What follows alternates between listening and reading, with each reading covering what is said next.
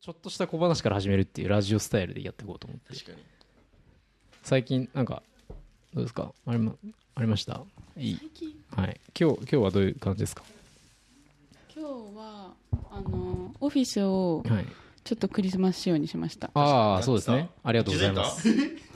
何何たお前さ見て み一回 まず目の前見てみまず、まず目の前うん、机の上で見もてやっぱこの翔くんの机の上じゃなくてそうそうそうやっぱテンション上がるよねちょっと開口一番うん誰と帰ったんですかああ目にも入る昨夜のね昨晩のね、あのちょっとこれからもうちょっと増やしていこうかなってうん、あ思りっがてとうます、ございますありがとうやごっぱざいますね心のね余裕と優しさが確か大事ですよねインテリアとかみたいなそういうのってはいはいなんかありますかにえなんか昨昨夜の話昨夜の話とかそうねの昨夜の話ちょっと翔くんできる範囲でなんかできないできないできないだからさあでてか昨晩はボイラールームの打ち上げだったのかそうですそうですそおおうですそうですじゃあいいじゃないですか、まさちょうどいいじゃんボイラールームちょうどい制い作時ちょうどいいんで全部パッと話しちゃってください確かにボイラールーム制作陣との昨晩は打ち上げ打ち上げだよねはいで帰ってきたのが朝6時ぐらいまあまあまあまあまあでも確かに話せないか話せないっていうかでもで特に別に話しても面白くないっていまあそううっすね,、ね確かにうん動画見ないとね音だけ流すあ ちょっと音だけちょっと一瞬流してみてその昨晩のそのハイライトとしてこれこれカットするかもしれないいやいやいやキーを変えてもらいます確かにこれそう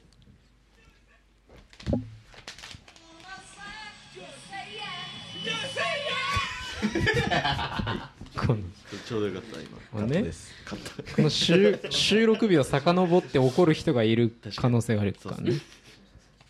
まあいやいやいやカットせずにどうですかなんかありました最近特に最近そうですねもう順調にあれ誰か上海えあれ上海会はもう通通ったんですよね違う違う上海会にとってえ今度誰かどで僕らあそうだ台北に来週こんえっと今週違いますえー、あさあしあさってから台北にはい行きます大丈夫かこの会社、はい今週あ僕もあさってそうですよね上海に行ってさんもうんうん上海からロンドンに行ってはいうわすごっロンドンから帰ってきてそうです僕もあさってキャッツっていう、キャッツっていうとこあ福岡の ああそうだキャッツねろほぼ国が違うところ確かに福岡ね福岡の福岡に行くかもしれない、俺もえジャパネット長崎長崎い確か九州だやもうぐちゃぐちゃになってますね、はい神戸の話もあり確かにだって来月も上海行くんでしょ来月も上海行きますえグミボーイでグミボーイのえ何それはいえグミボーイショップグミボーそイこまで行ったんだ急に12月20 4? 三三か三がクリス マスああ出たくそのさグミボーイの仙台のクリスマスっていうのありましたよねりました伝説のね伝説そのれをもう一回それを一回上海で上海任せられて上海のすごいな仙台から上海へそうズンズンなんでの来月また行きますグミボーイって本当に不思議っていうかそのなんていうかバズとか道とかでもないっていうそのなな Yes 何が起きてるのいややっぱどこでもドアみたいな感じ強運強運強運じゃないですかやっぱ極度の、極度確かうん、強運でやってきてるみたいなまあでも新曲ぶら下げそう新曲ぶら下げです本当にその時期にはもう勝負しに行くと勝負しに行きますなるほどありがとうございます、あいいじゃないなんかラジオってこういう感じなんじゃないの知らないけどうんでボイラールームははいなえーっとなんだっけあお大阪は関係ない大阪は撮影チームだけ手配したんだっけそうっすね東京は東京で大阪は大阪ではいそれぞれ別ですけどまあ東洋さんと一緒に大阪をやりつつサーガスの東京がメインですねえー、ボイラールームとの長い長い歴史はいはありますかいやそれはもう僕よりもえどうダブクラって遠山先生でで出たことあるでしょないありますどれこうの「回こう」の回ああいいこうにね全てを消すあのもうこうが全てかましてもうえスケ伝プ説タをスケプタだっけあれはいうんこうがやっぱ伝説を作った回伝説だったんだあれまあまあまあルート組むとですねそうっすねえ1までー、なるほどねボイラールームはえあれでも結でもそんなにさ前じゃないよね2016うわじゃあかなり同時期7年前うんまあそうかも僕らも最初は 2015?6? いやあのキャンきっかけをキャンセルになったはいマルチェニューヨークっていうマルチネニューヨークはやったでしょあマルチネニューヨークもやってないのかやってないマルチェニューヨークをやりたいって言われマルチてネサウスバイサウスウエストやったのかサウスバイサウスウェストもやってないえあやってないんだやってないクーガのリスニングパーティーもやってないだか そうねらもう3度目4度目の正直でやっとまあ言ってないんですけど っていう感じですねそっかはいでも今回は一応当当時へのオファーみたいなあそうですねはいなんかコロナ前にマーチを一緒に作りましょうみたいな話があったのを今思い出したけどあれどうなったんだろうやったんだっけやってないんだっけ結局やってないんじゃないですかあそうまあじゃあて定期的に連絡は取りながら計画していったとどのぐらい準備したんですか一番最初に話したのが、はい橋本とロンドンに行った時えだから2月かな2月かなアフターパーティーでアフターっていうそうですねアフターとかでも話した何の楽屋にいたっすよね学園にいたえっ、とね、まあ、そもそもはまあヘインズがきっかけでスクリレックスいやスクエックスっていうかまあヘインズのことをはいメカト経由で聞いたみたいあははえメカドクテインズ出たことあるんだっけいやないけどまあみまあ知ってるから見聞きしてるそうそうそうそうそうはいそれきっかけでおもろいんじゃないかみたいなはいボイラールームとなんか一緒にやろうみたいなはいはい話がまあ一番最初にあって、はい2月ぐらいから2月ぐらいに当時が出た回でばっあの楽屋にあのボイラールームの人来てメカドクのレジデンスのパーティーのねあそうそうそうそうそうそうそうえーっとなんだっけナチュラルマインドカラーファクトリそうカラーファクトリーのイベント、ーはいあのイゼベララブストーリーとかですはいでそれで話して、はいおもろいやろうってなって、はいそっから半年ぐらいかけて準備したって感じですねまあでもそういうロンドンに行くみたいなことないとはいはいそのなんか話しかけられることもないなかったということを考えるとはいはいまあいろいろなんかやってきてよかったなとい確かにう、うん感じではありますなんかもうやっぱ バイス参加じゃなくなってすごいもうレギュレーションとかもガチガチでどこでも展開できるようになってるみたいなうん大変でしたねなんか俺いやそれこそさあ今日望遠の10周年パーティーやってますけど、10いやだから10年前10年前とかだよねそうそう俺が大学院行ってる時とかになんかあのウェーブレーサーとポタロビ違うなウェーブレーサーと望遠かなんかがあのー高架下のボイラールームのオフィスで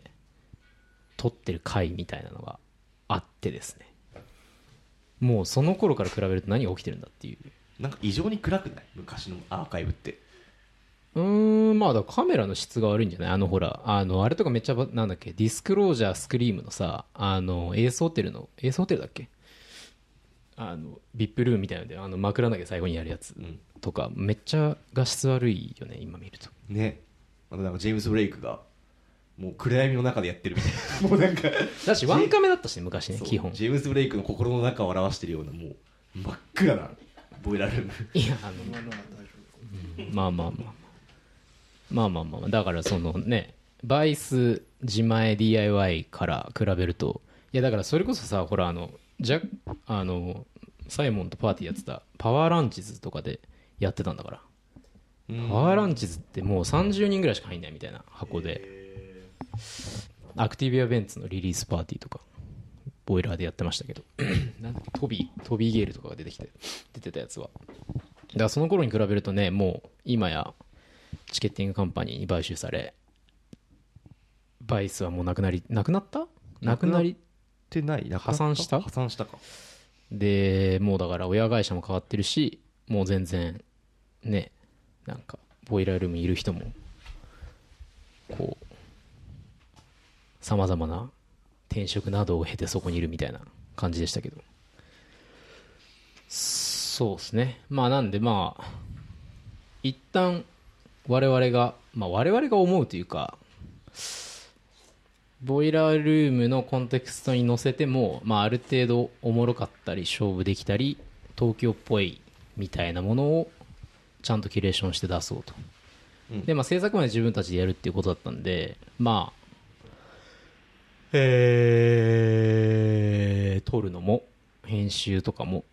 まあ、あと当日の演出、まあ、あとお客さんの入れ方とかステージングとかも含めて、まあ、ゼロから作ってまあまあ金かかりましたねステージ作るの大変だったですねとにかくええスポンサースポンサーあのサポーター募集してるね我々は、いやいやもう次とかあ協賛協賛っていうかその結構頑張ってるだろうっていうそのまあまあまあちょっと見ていただいてってところですけどねそのでやっはいあれがあのねまあちょっとそれも見て見ていただければすぐ分かるんですけど、はいあのステージとかもすごい凝っててそのオーイーストのステージをステージとして使うんじゃなくてそのちゃんとフロアに DJ ブース置いた時になんかいい感じになるようにふ、うん、とステージ側にお客さん入れてその間に階段みたいのを作ってそこにお客さん入れるっていうステージを一から作るっていう見えやすく撮りやすくボイラールームの感じでも盛り上がってるように見えるがライブもできるしかし DJ も見えなくないみたいなねそうそのめめその DJ ブースの前のお立ち台的なものもはいはいはい全部カスタムで作ってっはいはいはいていうのでどうだったでしょうちょっと感想を僕はもうやあのやりすぎてもうボイラールーム研究家でもう半年やらせてもらってるーム研究家ねもうあの皆さんがちょっとフレッシュな意見が知りたかったっていうえでもそれを経てボイラールームチームに入 ったって転職ね聞いたんですけどボイラールームの人ね、もでタイガー上海のオールの人になうりそうっすあなんかありますか制作のハイライトみたいな羽羽羽は何だったあれはあだからギロチンと加藤君がやってくれたんだっけと当時とはいみんなで作りましたけどあれ中国に発注した中国に発注したえぜデザインから作ったってことあれそうバリーがあすごいねそれスケッチを書いてくれてあースケッチとそのなんだろうス 3D スケッチじゃないけど、はい横と前と後ろはいはいはいをスケッチしてくれて、うんそれをあの中国の方がめっちゃいい感じに落とし落とし込んでくれて、バルーンにあれだ何ちゃんだっけうちで展示してる子ねそうワンちゃんだっけかなでも手伝ってもらいました確かに、はいはいはいそうですそうですそれで羽はいは羽いはがいできましたね、あれってどこ行ったんですかあれは今バリーが片方持って帰りま した持って帰ってどうすんだよ片方あの庭ができたら飾るって言ってましたああそうですかでもあれギリギリでしたよねあの風船いやもうなんかほととんでもないギリギリだったですそうねですよねなんかなんなら間に合ってないやつもあるしねあそうっすねあのもっと作りたかったんですけどちょっとやむにやまれず羽の形になりましたけどバルーンは3週間ぐらいでできたっすねでもね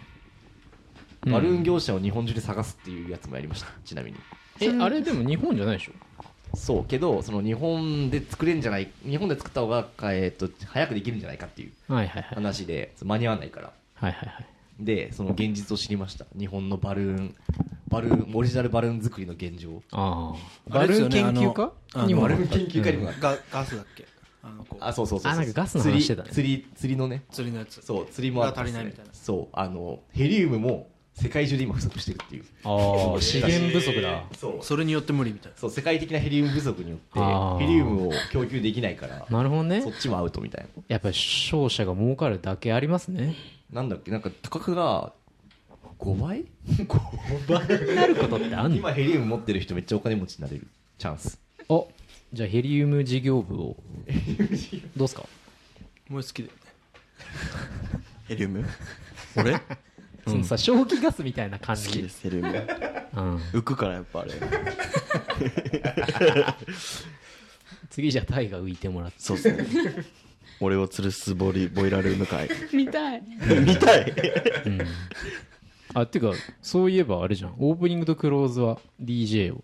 ここの2人がはいありがとうございます。いえいえいえでなんかあの脅迫の DM とか来なかったお前らなんて DJ じゃねえみたいなといかやいやいやそんなんも全あ然来ないんだうん来んのかなと思ってたナイス DJ すぎてやっ ぱてかねえ逆にあれ来ませんでしたそのん行きたいんだけどの DM 来ませんでしたあ行きたいんだけどの DM はめっちゃ来たっす えその入れないとか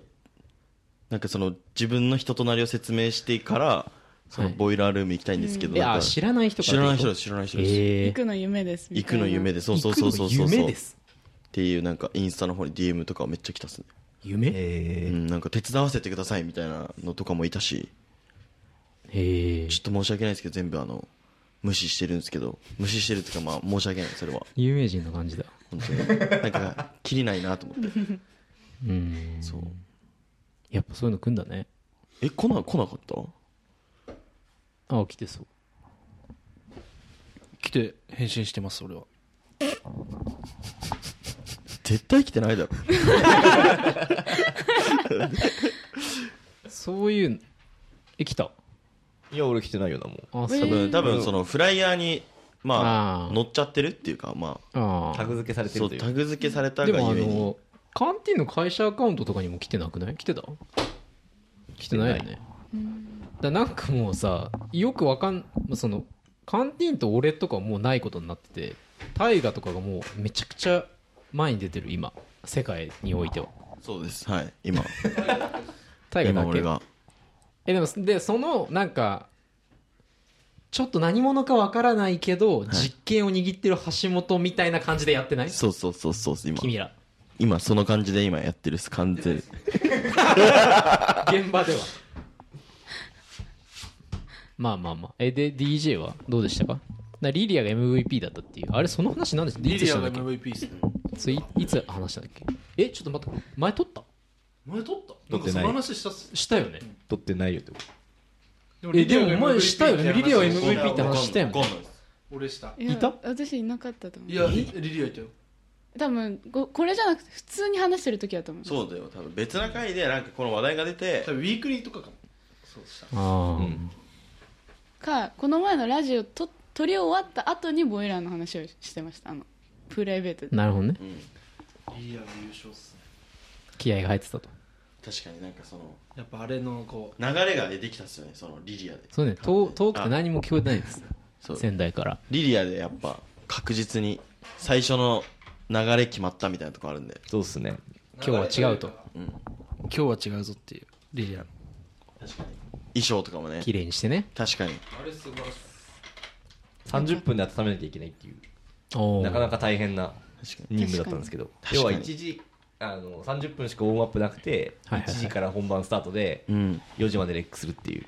多いなんでそものねそのナイトの時間帯の難しさの話がねそうね節電を入れるとありましたけどそうっすね確かにあれ設営2時間でやったっすからね設営にあの人喋んないかな一言絶対出ないですよリコさんはもううんあの声だけ出演ないそれかはあれです確かに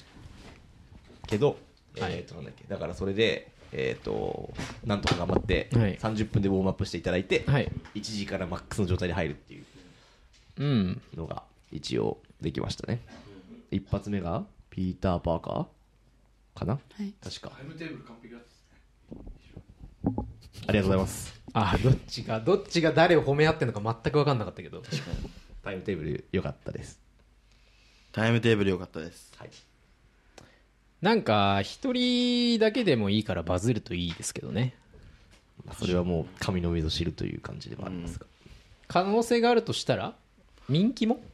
人気もな良んかかったえっすえ絵的なおもろさは人気もかなみたいなそのうんガリガリの意味わかんないアジア人みたいな確かにまあ本当の本当にねノーコンテクストでばらまかれるからねそうそうそうそう何がそうこそうそのうビジュアル的に強いかみたいな話にななったりとかまあうん音とか、まあとやっそういうのはあるぱ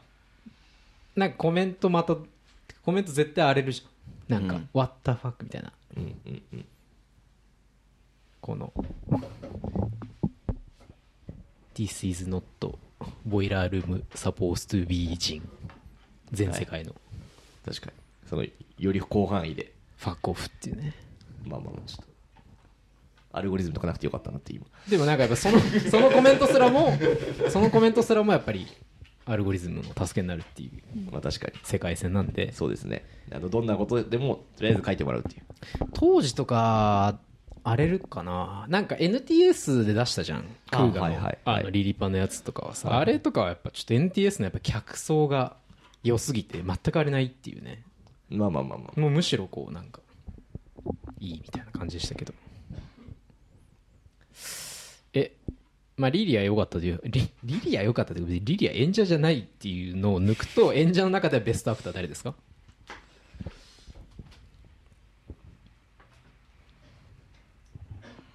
まあ僕民気も好きでしたねうやっぱりん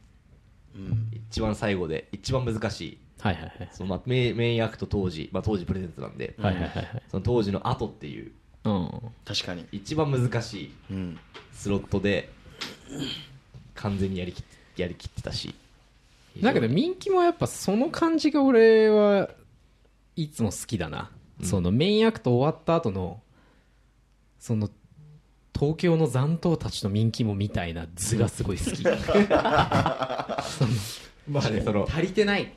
生き残っそうそうそう生き残っ確たその本物のレイバーのそうそうそうそう祭りみたいなそうそうそうそう、うんそれが好きですけどまあその感じがよく出てましたねうんあとなんかそのあんまりその超大箱みたいな人気者はいステージもどっちかっていうと野外レイブだったりとはいはいかはいはいまあそういうのはあると思うんですけどやっぱりそういうところのなんかこうなんかスケール感のでかさみたいな、はいもうなんか目の前箱とかじゃなくてはい海みたいうんうんななんかそう そういうなんかこう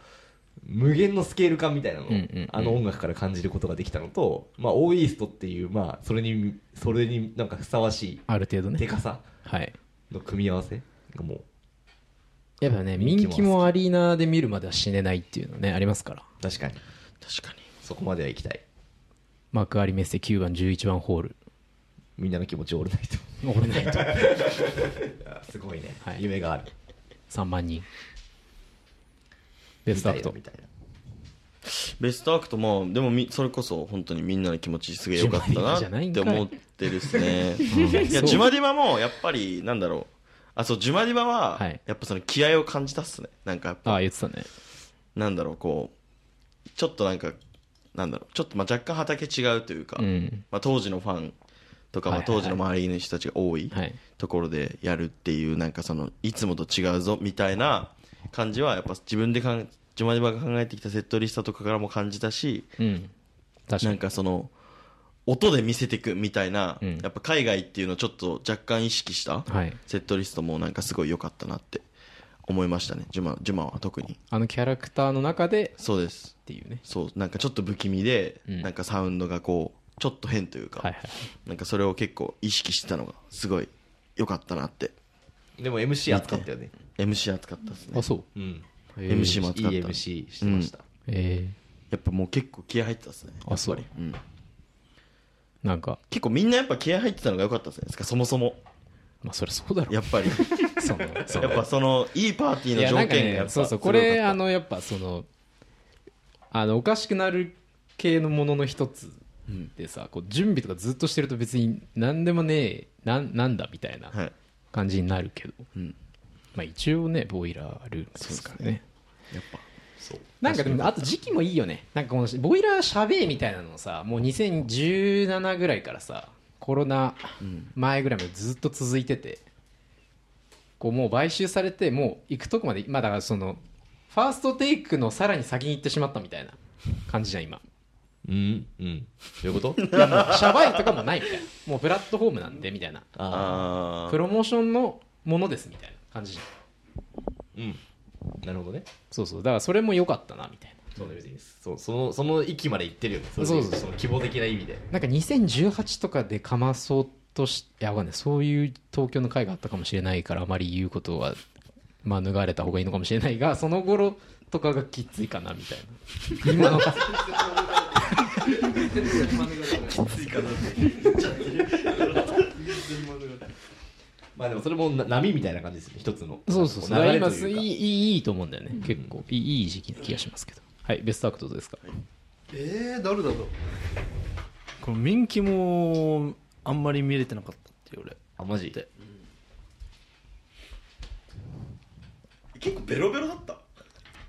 でまあ捕まってましたねそのああそっか先輩たちに捕まってた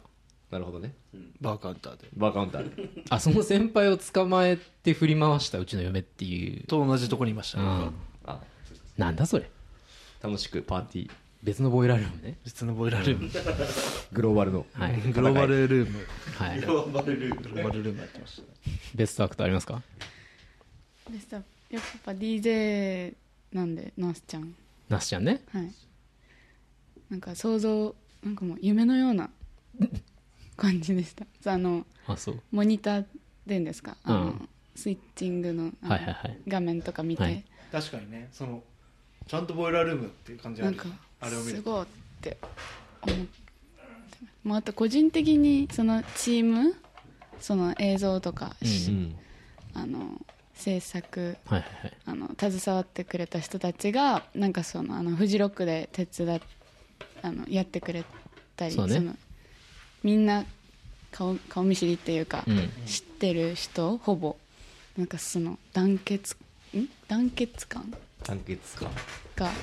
良かったうん。いいなーって思いましたいい話だ。あのカメラの人バズってたよ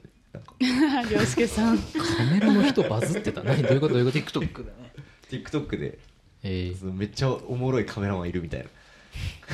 えー感じでバズっててそれも良かったバイブスクソ高えカメラマンがやっぱその楽しそうに撮ってるカメラマンめっちゃいいですもんねねその時計そうだから確かにカメラの量とか多いからね、うん普通になんかバイブス高くないとうん逆に殺しちゃうみたいな、うんでありそうけどもそのなんかやってる感っていうか本当に自分からうんおなんか楽しそうにしてる感じめっちゃ良かっためっちゃ楽しかったですって言われたしね制作陣にねそう。それはいい話ですね。そう作ってる側が楽しいっこていうねなるほどベストアクトなし言ってない んでんなことないですよ本当にもまあ、まあ全部見ていただいても YouTube でそうっすねなんか一個こうまあ区切りじゃないけどそのなんか都市文化とか東京日本で音楽をある程度こうやってまあだからこん今5期目でなんて言うんでしょうねまあボイラーとかも別に買ったわけじゃなくすごいオファーしてこっちがピッチしたわけでもなくオーガニックな形でつながって、まあ、ローカルのシーンをこうグローバルに見せていくみたいな のの一個ができたかなという気がするんですがなんかまあこうやっとスタートラインというか感じがしててまあああいうところでどういう東京性みたいな表彰を見せたり作っていくかみたいなことをまあなんていうんだろうなその当当時のプロジェクトってずっともちろん日本で活動してはいるけどロンドンにこうできるだけ頑張っていったりとか向こうでマネジメントチーム作ったりとかこうどうやったら日本のいいアーティストとかあのシーンみたいなのがグローバルと接続できるかなみたいなのは、まあ、ずっとこう考えてきてたことだったので、まあ、それのスタートラインに立ったかなという感じはしますと。でまああとなんかこう個人的なあれですけど逆に言うとこの感じの何、まあ、アングアングラではないけどクールさを保って大きくなるみたいなのがまあこの路線ではここのサイズでこの規模感が結構限界なのかなみたいなのは思っていてだからなんかこうあの温度感とかこうムーブメント感みたいな熱量を保ちつつじゃあお金を稼ぎながら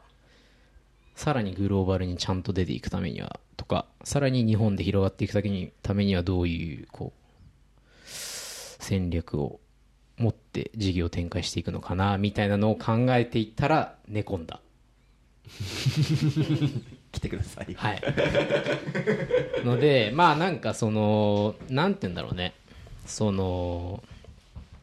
すごい難しいじゃんボイラールームもさ西洋のもので、まあ、白人が基本的にやってて僕らがやったものとじゃあ例えばなんだろうなえ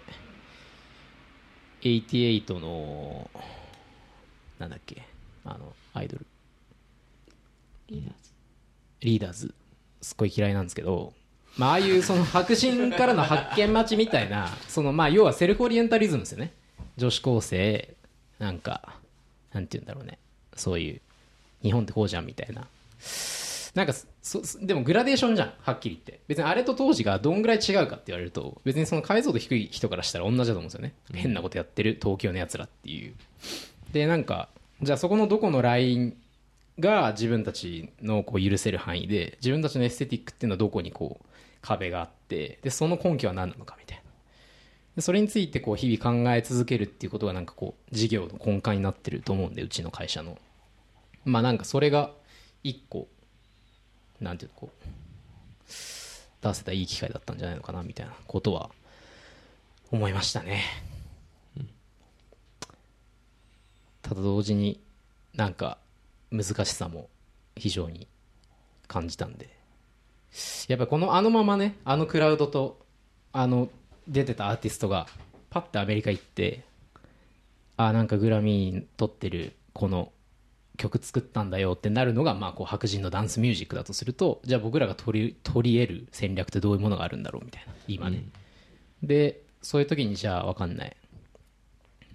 すごい恣意的にこうアジア人という文脈を使っていく別に88でもリーナ沢山でも村上隆でも何でもいいと思うんですけどじゃあそれ今言った固有名詞の中でもこうグラデーションがあってどこまでだったらいいのかっていうの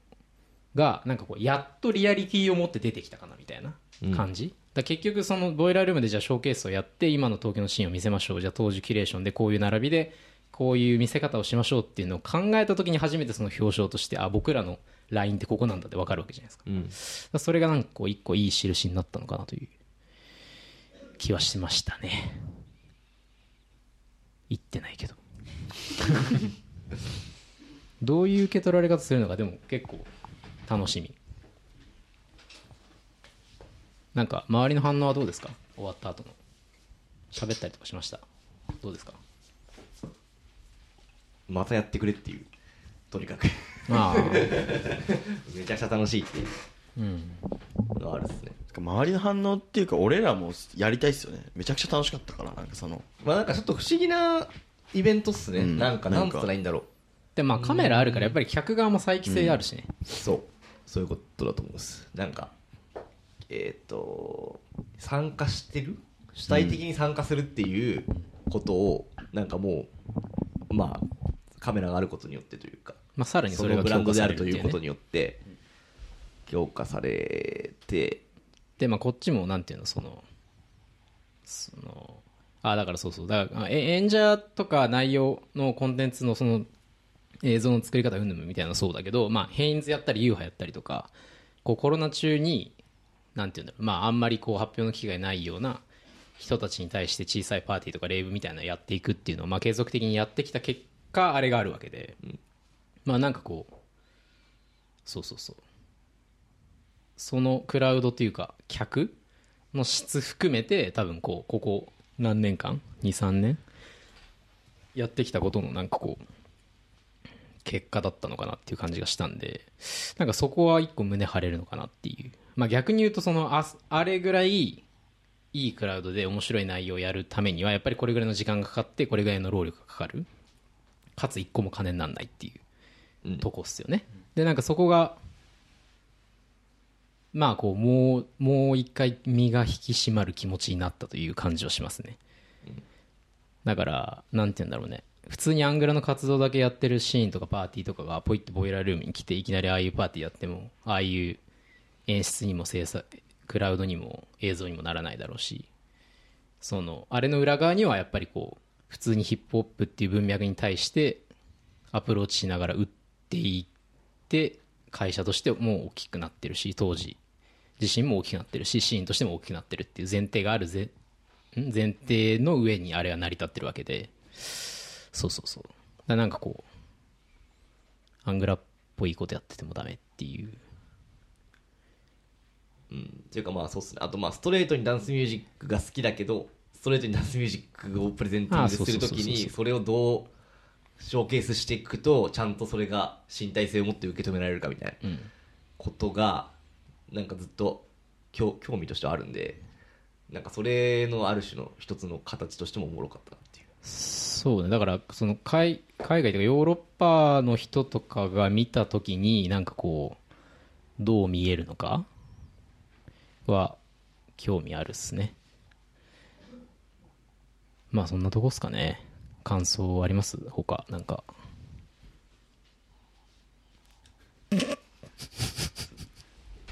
しゃべってよな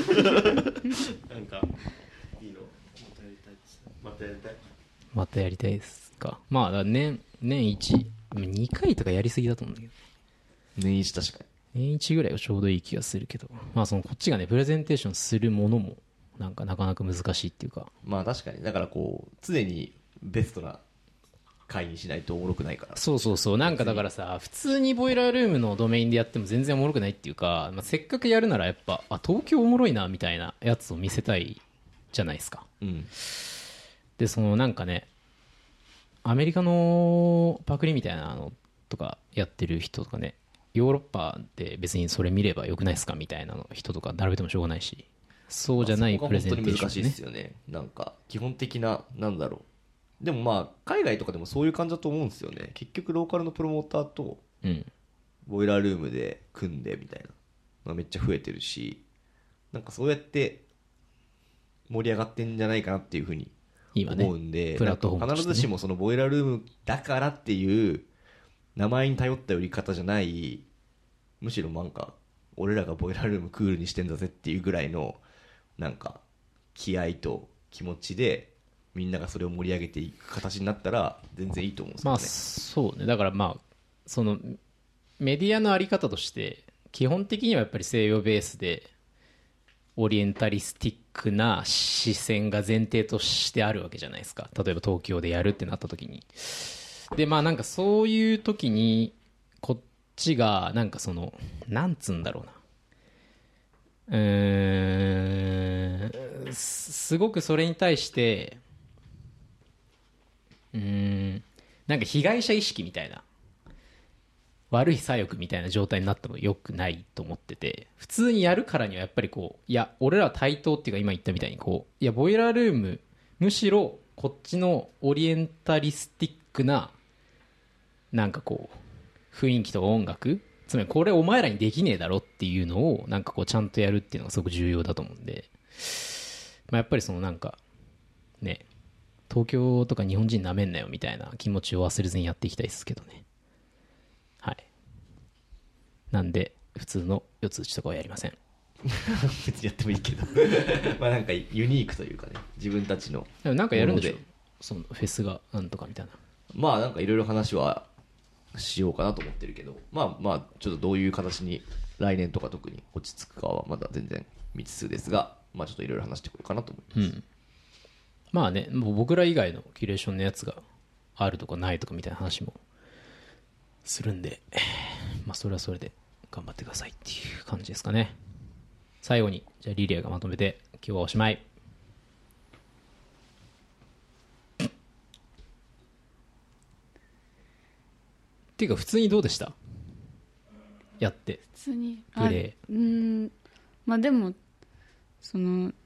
中学生の時からボイラールームの存在を知ってはいまあなんかい本当にい DJ しやってる人だったら、はいまあい夢結構夢って感じるんではいなんかあすごいなーってじわじわその新太さんとかあのウィルスさんと あのミーティングしてるところから、はいあなんかすごいなーって現実で起こるんだってまあ、次は普通に出れるよ うに頑張っていただいてそのあの全道とリリアのパートも間違ってアップロードされちゃうっていう確かに俺が一番バズる可能性とかもあるしねその自信を持ってねそう自信を持って一番最後のね一番最後やっぱ次やっぱりそれを1ページにも持ってこようかなその次のプレゼンでこ の DJ でやりましょうっていうこの DJ をメインに添えてそのさあのさ東京ボイラーのさえ二人のやつもあんだよね一応素材一応あるあるだからあのなんかすごい限定公開とかで見たい人はあ全道にね DM してもらえればとかリンクリあげリアますとかうんリリアに DM してもらえればその動画が見られるということで確かに、そうっすね見せたいかまあなんかまあ それですかねなんかこう自分の個人チャンネルであげな よちょっと上げさせていただきます なんかはいそボイうラルームという名前ではダメですそうボイラールームじゃないですよ残念ながらそうはいどこかで行われた DJ セットそうですね、飛び切りバイブスの高い飛びっきりバイブスの高い仙台のそうまあいろ旅いをろびっくりするんじゃないですかやっぱボイラールームに出れるんだっていうやっぱ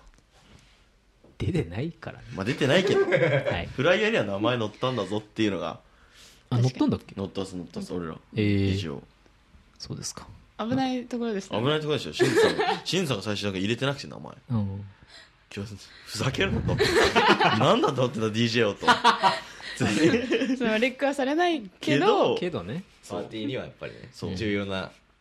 役割だとそう本当に俺らだいぶ仕事したと思うんですよ俺とリリア結構はいはいちゃんとボイラルームからもタオルはもらったっ すねタオルももらったしあそうねま昔さ出ないと T シャツもらえないみたいなのあったじええそうなんだえ一番最初ゃん違うのかなわかんないなんかそういうイメージがあるんだけどじゃあそんな感じはい次回は20 2024年のどこかでやれるといいですねはいこれ大丈夫かなめちゃくちゃカットしなきゃいけない回になってる気がする まあいい大丈夫ですか何多分なってるっすねでもまあもうこの感じでいこうかなっていう感じになってきてるホリエモンの方向ねいやあのいや別にもうで出ないし、ね、そう行かないしそのハウス好きとかに刺される感じもないし確かにはいでは、また来週来週またわかんないまた次回